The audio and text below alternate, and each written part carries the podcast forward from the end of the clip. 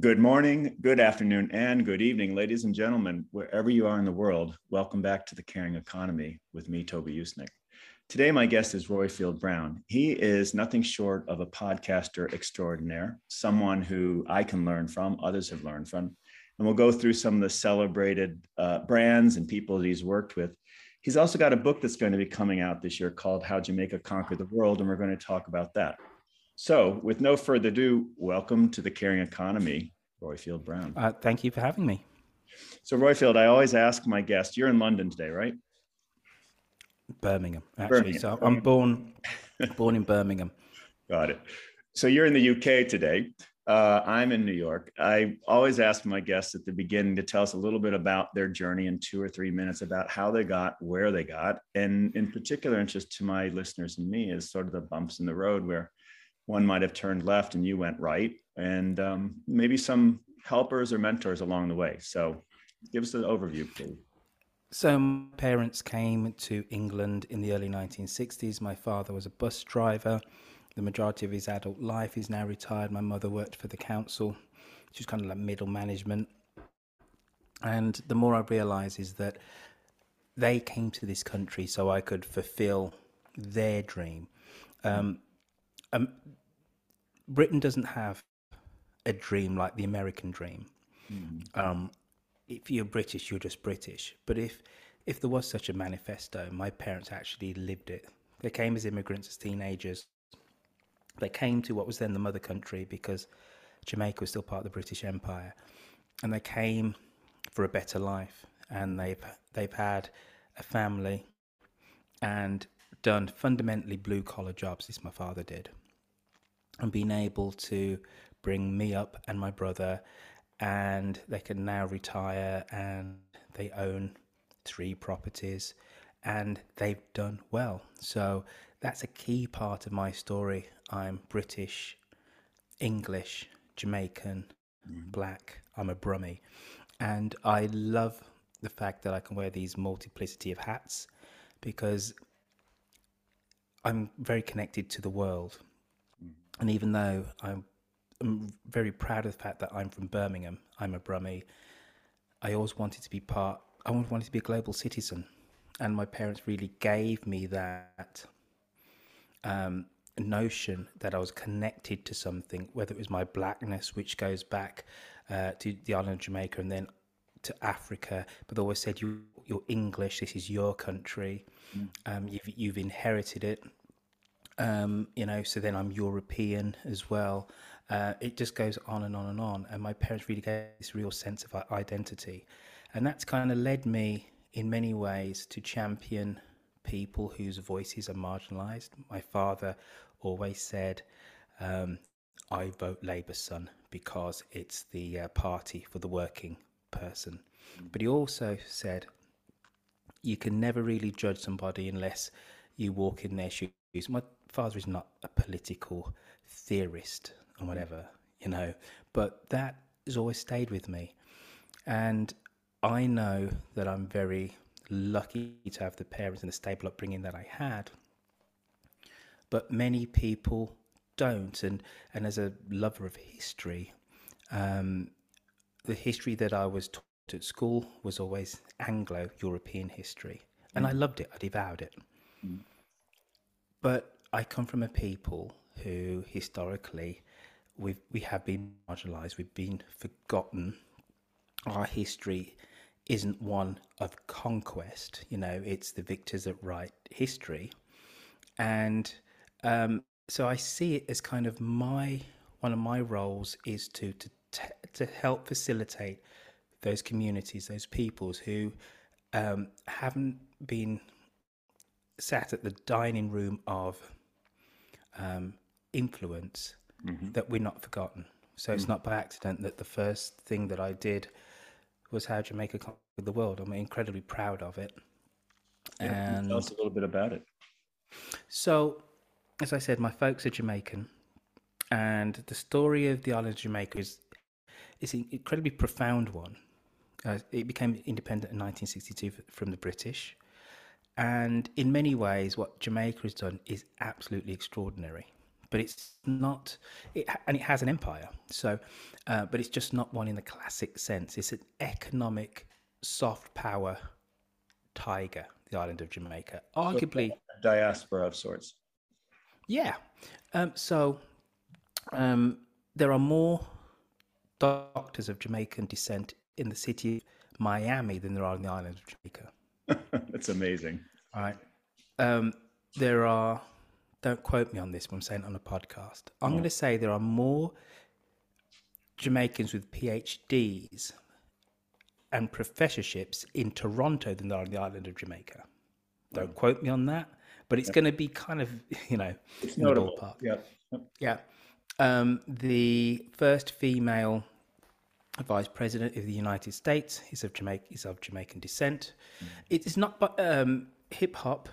Um, the the the single most defining cultural uh, genre to come out of the United States was actually birthed in Kingston. It was founded in the Bronx by a Jamaican.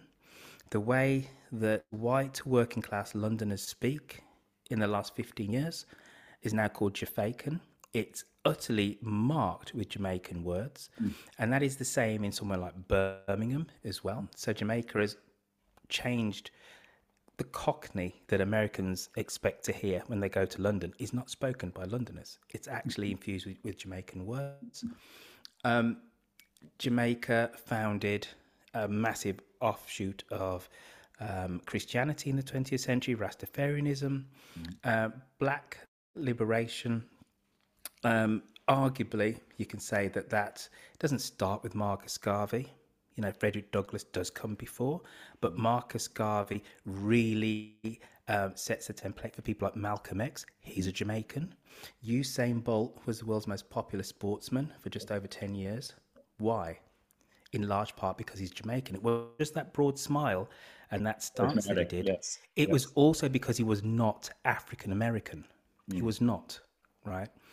Um, so, and and another kind of achievement of the island of Jamaica is that you can, if you look at pop music, popular music, let's not call it pop music, popular music. Mm-hmm. It's been the one thing which has really defined the global economy since the 1950s is the fact that um, American rock and roll has gone all throughout the world. If you're to tally which countries have had influence on the British, American, Canadian, the world popular music charts? Mm-hmm. United States number one. Number two be the United Kingdom. Number three in terms of influence would be the island of Jamaica. Mm. Reggae is the protest music of the world. Mm-hmm. South Africa. And, uh, you, you, yep. you, you, name it. You know, so in many ways, the island of Jamaica has this disproportionate effect on world history since 1945. Mm-hmm. And I grew up not with all of these stories. My dad didn't say Kamala Harris who one day is going to be the, the first female, you know. But, you know, my parents were incredibly proud. You know, this is your heritage sure. too. So I grew up kind of knowing a lot of this stuff. And 20, 2012, Jamaica was going to be 50 years old, uh, independent from the United Kingdom, and I found myself without a job. And I thought, I need to tell this story. And I can tell it in a way which is going to be incredibly authentic to to the world because really this is the story of diasporas and it's a story of human civilization which is migration mm-hmm all of human history is about people moving from one part to another, whether you're Jewish, you know, um, you know, and whether it's the exodus to Egypt or to Babylon or under the Romans and whatever. Just every people is one. Yeah, the story of France is the story of the Franks, the German people with the Gauls. It's also, and there are all these extraordinary movements hap- which have happened in the modern world which have not been documented. Mm-hmm. And I thought, I'm going to do this for the island of Jamaica because I'm Jamaica. Jamaica is going to be 50 years old. So I put together this thing, which isn't just about music. I interviewed Colin Powell, uh, who's just passed away because he's of Jamaican descent. He oh. tells wonderful story of growing up with his Jamaican parents in the Bronx and how they infused with him a discipline. Um, I talked to uh, the real uh, people who did the cool running story, you know, the Jamaican bobsleigh team, through to uh, yeah. um, the commentators uh, who could talk about Jamaica winning all those golds in the Beijing Olympics. Mm-hmm. You know, this is an island of less than 3 million people, and it has one of the biggest per, per capitas when it comes to medals in the Olympics. So, know? so you you've written the book. You've timed it beautifully to come out with the 50th anniversary of independence. Um, what are you how does that cat are you hoping that that catalyzes a change in people's thinking or just raises awareness and appreciation of jamaica do you see business leaders thinking that this is a group of people we need to pay more attention to or uh, what what, um, it, what catalyze with this okay it, it, it's all the above but i need to correct a few things Sure. So I started the podcast in 2012. That's when Jamaica was going to be 50. The book comes out next year uh, from a publisher called Own It when Jamaica will be 60 for its 60th anniversary when the book actually comes out. Um, Puma, who sponsor the Jamaican athletics team, wanted to sponsor the island of Jamaica. They seriously thought about it um, 10 plus years ago because they saw it as kind of like the country that every, it's the it's the best known little country in the world. People are always surprised how small Jamaica actually is. Mm-hmm. That's how large its soft power actually is. Mm-hmm. When you go, it's not even three million. People go, what? Not even thirty? You know, Jamaica's tiny, and in terms, so it has this outsized brand. So business leaders are aware of Jamaica to a degree. I think Jamaicans aren't aware how much power, soft power, they wield in the world. They, they aren't.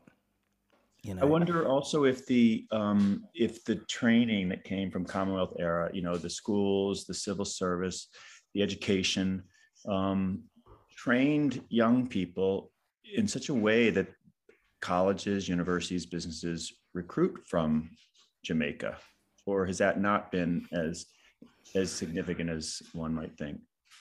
You know, that, that, that's a really interesting question. There's no two ways about it, right? That if you're going to be colonially oppressed by anybody, and we're in, you know, the late 20th century, the early 21st century, if you're going to be colonized and oppressed by anybody, best be the British, right?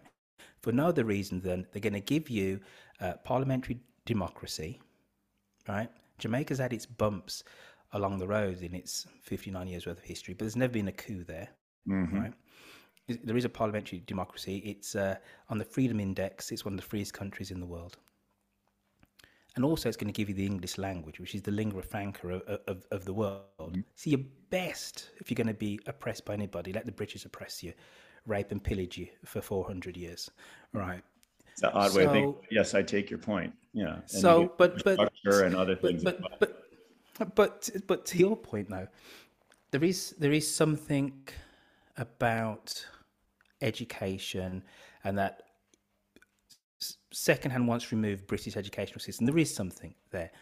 But the patterns of Jamaican migration have actually been quite profound and quite different. So um, when I talked about Toronto and professors and, um, and PhDs, mm-hmm. that's because up until the mid 1960s, Canada would only let in um, people with degrees whereas in the UK and in the US they didn't.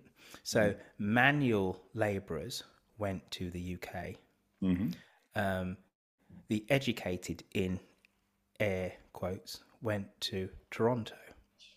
You know, so it, it, it's a kind of complicated question, and um, I'm getting deep into the weeds. You best pull well, no, back, but Toby. But it's interesting because it's constant, right? Like we can talk a little bit about the Windrush generation, which Jamaica was a part of. You reminded me. So you know, the immigrant population that went to the UK in the 60s and 70s, I believe, um, sort of a it's a constant flow. Now we have literally refugees on the borders crossing the channel coming into the UK. So there's this constant movement of people, as you've said. And the governments that are receiving them have different approaches across time, right? Sometimes they're more mm-hmm. receptive because they need labor. Sometimes they only want, you know, people with degrees but are, are you generally optimistic about, say, the UK and how it's it's processing immigrants today, or is there a country where you think there's a good receptivity or reception for migrant populations? It's very fraught here in this country, particularly on the southern border. Um, you know, okay, right here and now, if you're looking at Western countries, because I can speak more confidently about those who have a relatively good record with immigration, uh, whether it's economic or political. Um, you're looking at there are two countries which stand out. Um, Germany, in the last five years, what Angela Merkel did with absorbing one million Syrian refugees mm-hmm. is just so brave. Mm-hmm right, and so far sighted of the, of the German nation. It's not been without its problems, but to be able to have the political will to do that, the UK. Uh, I was going to say the UK couldn't do that. The UK did do it, and that's the reason why we have Brexit. Mm. And and here's the thing, you know, as I said, you know, I'm Jamaican parentage, but I'm proud to be English. I'm actually very proud to be English, and some people say that's not politically correct to say that, but I'm I'm, I'm proud of an England that in the 19th century, um, when it got rid of the stain of slavery in the British Empire, actually was the freest place in the Western world. If you travel around London, you go like to my old home home bit of uh, London, uh, Notting Hill, you'll see a blue plaque that says Louis Kossuth lived here or Mahatma Gandhi, and it's because for about 70 years if you were a freedom fighter, you came to London. Simon Bolivar came to London. The the Jews that were escaping the pogroms of Eastern Europe came to London. They came to England, mm. and the and us English have forgotten that. They've forgotten how welcoming we were just hundred plus years ago. That we were seen as a shining light. You, you Americans think that you invented all of this stuff, but you didn't. You just borrowed it from us, right? Fundamentally, I hear you. and Britain was this open place that people who wanted freedom and liberation actually came to. Mm. And then after the Second World War, my grandfather and his cohorts literally got off a boat because they loved the idea of being British citizens, so subjects, sorry, of the empire. And mm. they were asked by the government to come and build a new Britain because the Luftwaffe had bombed half of it. And that was incredibly, you can say it was brave, far-sighted, or or just wrong, depending on you know where you stand in in terms of immigration. So we now have some 13% of the UK population which is non-white. They're not all Windrush generation. Obviously, it's their children and their mm. grandchildren, their great grandchildren now, even who are as English as Charles Dickens now, people that look like me. And I think that's bloody wonderful. Yeah. Uh, you know, I, I, really do. And it, it should be a, a, source of strength and pride. But what happened in the early 2000s is that when um, Poland and many other Europe, uh, Eastern European countries accessed uh, to the EU, there was a backlash, mm-hmm. you know. And and I think as human beings, we should understand what history is and that history is fundamentally about. We should understand, we don't have to agree, but we should understand the situation and the confusion that some people find themselves on the ground. Mm-hmm. So within 18 months, 1 million Poles moved to the UK. So every postcode in the UK has somebody of Polish descent living within it. Mm-hmm. I think that's wonderful. Mm-hmm. I do also understand, though I don't agree, that some people saw that as dislocating. Mm-hmm. That they literally woke up one day and there were Polish signs above shops on a British high street, and it was literally overnight. Mm-hmm. You know, so you know, we have to, even those of us who are want to be global citizens, who like change, appreciate different cultures. Mm-hmm.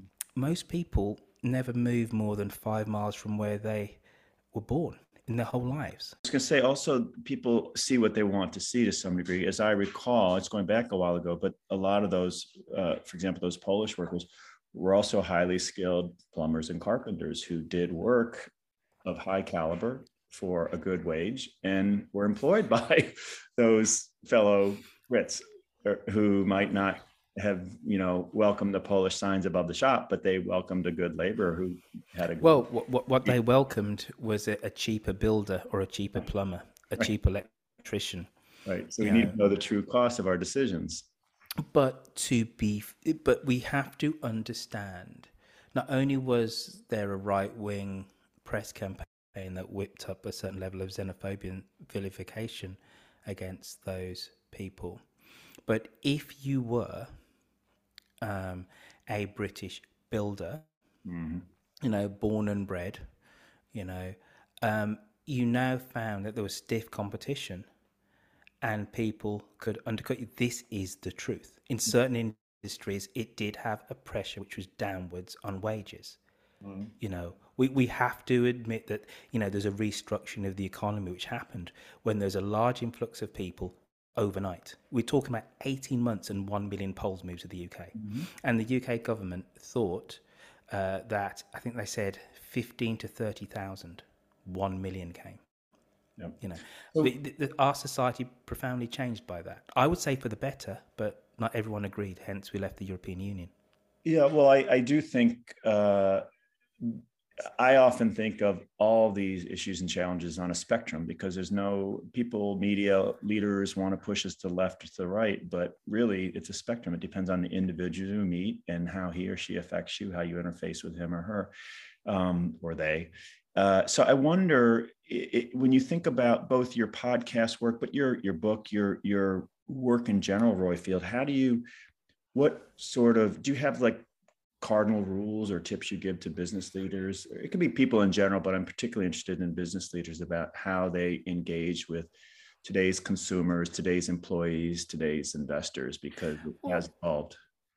Well, I, I think the most successful brands in the world have some level of a social conscience now, mm-hmm. even if it's just some kind of eco washing, you know, or conscious washing, that they feel that they have to do, do this. Mm-hmm. Um, I, I, there's there's a there's a brand in in Britain Yorkshire Tea, and they came out very strongly for Black Lives Matters, right? And this is you know, and here's the thing about a global world. I was about to call them the most English of things, tea, and of course that comes from India or China. That's the world that we that we're in, right? right?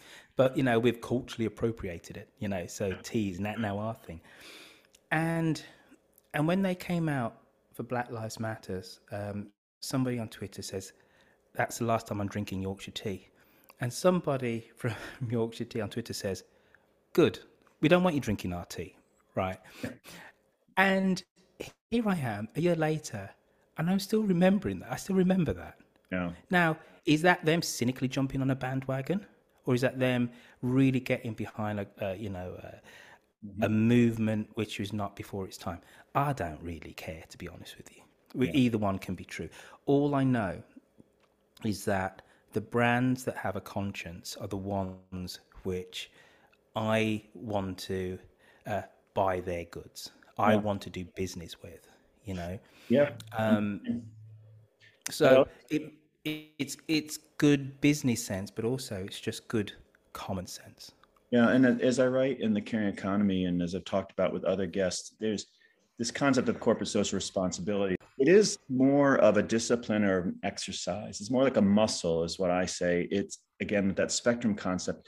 You, there's not a point of arrival. You just need to exercise it. So, as a corporation, as a brand, the more you think along those those that spectrum of a, a or a lens of corporate social responsibility or sustainability or citizenship, the more likely you and your employees, your shareholders, your customers are to think a little bit more nimbly about the realities of the day we're going through, the news cycle we're going through, the issues of the day, so that um, I, this might be a leap. I'll, I'll, ask you to agree or disagree, but with that sort of multifaceted person that you've described yourself as, you know, Jamaican and British and Black, you've always been in a, a, multifaceted world so you see things in a multifaceted way and i think that makes one more primed to deal with the challenges of business or, or life today is that a fair assessment or not yeah i was intersectional before it became fashionable you know that's the truth of the matter you know my folks always says you're jamaican but you're british you know there was you know and it was there was no conflict between the two. yeah. You know, there was a Venn diagram overlap, you know, yes. but well there was no conflict. Um, now everybody's a bit of this and a bit of that. And that's a better thing, right? I think so. It gives us a, a wider perspective, uh, you know, on the world. Yeah. You know, all all companies should have diverse um, workforces because it means they're going to be more resilient to the changes in in biz, in business trends and stuff because they'll have a wider pool of people to to call upon for their insight and expertise. You don't want just white guys, Toby. You don't want just people that look like you, you know, old white guys, you know, you know, all, all the time running everything, you know, because we're all the weaker for it. But we'll have a few old white guys. I know you're not that old, right? few gay guys, few black people, few le- mix them all in. You know, right. they're differently abled, n- neurologically different. you know, and you have you'll have software that's going to be written better. Yeah. My brother is in Bali, and he went on to the uh, Indonesian equivalent to Tinder, mm-hmm. uploaded his picture, and it said, "Please use a real picture." So he, he uploaded another one. It came up saying the same thing. So then he uploaded a picture of a typical Indonesian looking person. He said, Oh, thank you for your profile picture, Kieran Brown. Then he deleted it, put up a, a white image. He said, Oh, thank you for your profile picture. And um, yeah. Ladies and gentlemen, again today on the Caring Economy, we have Roifield Brown. He is a podcaster extraordinaire. He's a commentator, he's an author. And tell us, Roifield, if people want to follow you or get the book, what's the best way to to find you? I have a website, roifield.com, R O I for India, F I E L D.com. I'm, I'm on Instagram. I post the odd nice picture of my family. Um, if you're on Clubhouse, I'm on there quite a bit. If you go to roifield.com, my various podcasts are on that. I do a thing called Mid Atlantic, which is US and UK politics, compared and contrast. I do a thing called Dum Tee Dum, um, which is the reason why we've connected, mm-hmm. which is a, a long running podcast about a soap opera in the UK, the longest running soap opera in the world, uh, The Archers. Been running since 1951. I do a thing called 10 American Presidents. I'm halfway through part two of the story of Ronald Reagan. I do a thing called Map Corner uh, because uh, I think that the best format for having someone which is quintessentially visual is a podcast. Why not? So we talk about um, urbanism, travel, and maps. And yeah, so so so that's it. Roifield.com. Uh, it's the uh, jumping off point for all of those things. And the book will be out when? Uh, to get the story of the Jamaicans and Jamaican diaspora out there, yes, it will be available on Amazon. Uh, it's being published by a company called Own It, um, and it will be out by August, August the 2nd, sorry, uh, 2022, uh, because that's the day that Jamaica will be uh, 60 years old. It's not just the story of the island of Jamaica, it's how the influence has gone way and beyond, whether it's in music, religion, um, politics. I say one of the my, my, one of my proudest days of doing that show was to interview General Colin Powell. Though it's a story of the Jamaican diaspora, really it's a story of humanity. Uh, and Roifield, tell us why you, you said uh, you sort of joke, but we're serious about saying, you know, telling something visual through a podcast. But tell us a little bit about how you or why you have focused on podcasts and why you see it as I do as such an incredibly important part of the growth of social media at least for the next couple of years. There's lots of reasons why podcasting is really important. For me personally, I don't write, but what I can do is talk, and, I'm, and I have a confidence talking. So it's an ideal medium for me and for lots of people like me. Podcasting is still not even 20 years old. You know, it might actually now be 20 years old. But since the advent of serial about six years ago, the industry has rapidly started to mature whether it's the New York Times or whether it's the BBC, traditional broadcasters have podcasts, not just of programs as they did anyway, but they have made for podcasts. But there still is enough disruption so that new voices can come through, it's incredibly hard. It's not easy because those old kind of um, distribution mechanisms and structures are coming into play. But somebody like you, somebody like me, who aren't, let's say, necessarily traditional media people, mm-hmm. can say something into a microphone and, and have an audience. Uh, but what we've got to do, though, is make sure that voices from significant minorities aren't marginalized, aren't forgotten about, and we can lift those up. And, and I think that it's important that people like me are in that position to kind of like lift up those those mm. voices, tell stories which traditionally have not been uh, told, but also then to lift up people as well and their experience and give it to a wider audience. Yeah, that's what I, I try and do with my podcast. I joke with people, although it's true. I think in my four seasons, I've had on one hand a number, I can count on one hand the number of straight white men I've had on, which is not, I mean, I love straight white men, but I also love everyone else you've just described. And so to share my platform, I think, is one of the ways I can, you know, catalyze the change we want to see in the world. I mean, as a openly gay man, it was I, I've done a lot in the LGBT community for decades, but to be honest, the George Floyd murder and Breonna Taylor and all that really hit me hard. And so I've tried with this podcast to stay on it and share uh, not only my views, but really what leaders in business are doing to address social justice. I knew. Well, I joked before, and I says, you know, old white men like you. Number one, I know you're not old. Number two, I know you're gay, right? But you know, you're old white man passing potentially. Do you know what I mean? Every now and then, you get hit in between the eyes. We we listen to the news, and things can seem quite abstract. You can become numb to 27 people dying on a boat trying to get to England. You know, my parents flew here in the early 1960s. They didn't have to paddle to get here. Right, right here and now, if they were come from the island of Jamaica, they'd need to paddle illegally get here somehow.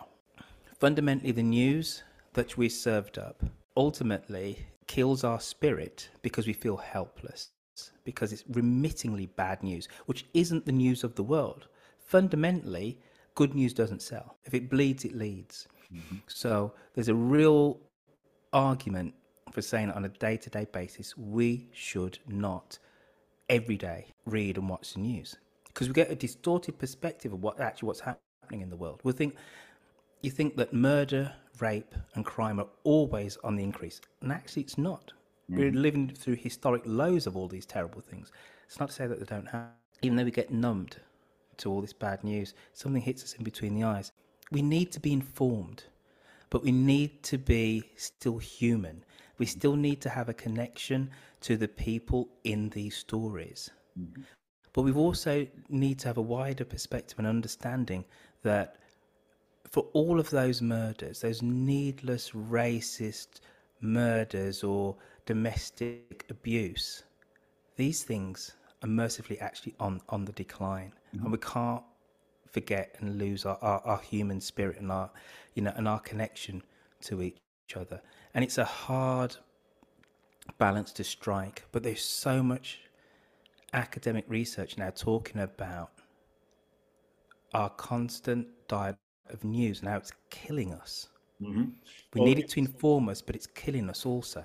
Yeah it's it is one of the reasons i also like uh, the podcast format because it, it's a longer format, right? Like we, are having a hmm. conversation here today. It's not a quick soundbite or a, a news flash or a Twitter post. And some are, but I mean, I try with this show, and I know you do with your work, to have really more thoughtful, engaged conversations, um, which can allow a little bit more of that humanity. And I think certainly I'm grateful that you, Roifield, had brought it into this call today or this conversation. But I also like your metaphor of a punch between the eyes because wow, we we we need to stay um, vigilant. May not be the word, but I think we need to we need to be looking out for others as well as for ourselves. And one way to do that is just taking an interest in other things than just the screen in front of you, right? Well, you know, which is in in lots of ways. I think this almost brings us almost in a neat circle back. And you talked about um, we talked about companies who are you know donning a more a CSR kind of you know outlook or is it just a veneer? Mm-hmm. All right. Not, globalism means that we're all interconnected, but politics means that we're all connected. And and it isn't just a case of um, us building walls around ourselves and our families. That how any society works is by us in inhabiting a common space. You know, the commons. It's really important. Yeah. You know, um, where we can actually agree to disagree with people, but just hear a different perspective. You know, and it makes us all richer. Whether we want to become, I don't know, the next Elon Musk, or whether we want to um, go and help um, disadvantaged communities and, and, and, you know and educate their kids. It's whatever. It's the case of we need to talk to each other because mm-hmm. fundamentally human beings are social animals. When when babies um, are denied touch and speech they don't thrive and they die before they're two. Yeah. We need to see each other. We need to engage with each other. Absolutely. And absolutely. Brown, I can't think. We have come full circle. I really appreciate that that concluding thought. Um, I hope you'll come back in the summer when the book is out and talk a little bit about it more with us. You know what? I'll, I'll have so many different media engagements, Toby. But you know what? I won't forget you. I will come on back onto your show. Thank you. I'm going to hold you to that, Roifield Brown. Ladies and gentlemen, again today on the Caring Economy, it's been a pleasure to have Roifield Brown with us. He is a podcaster extraordinaire, author, commentator, and just all around good guy. So thank you so much, Roifield.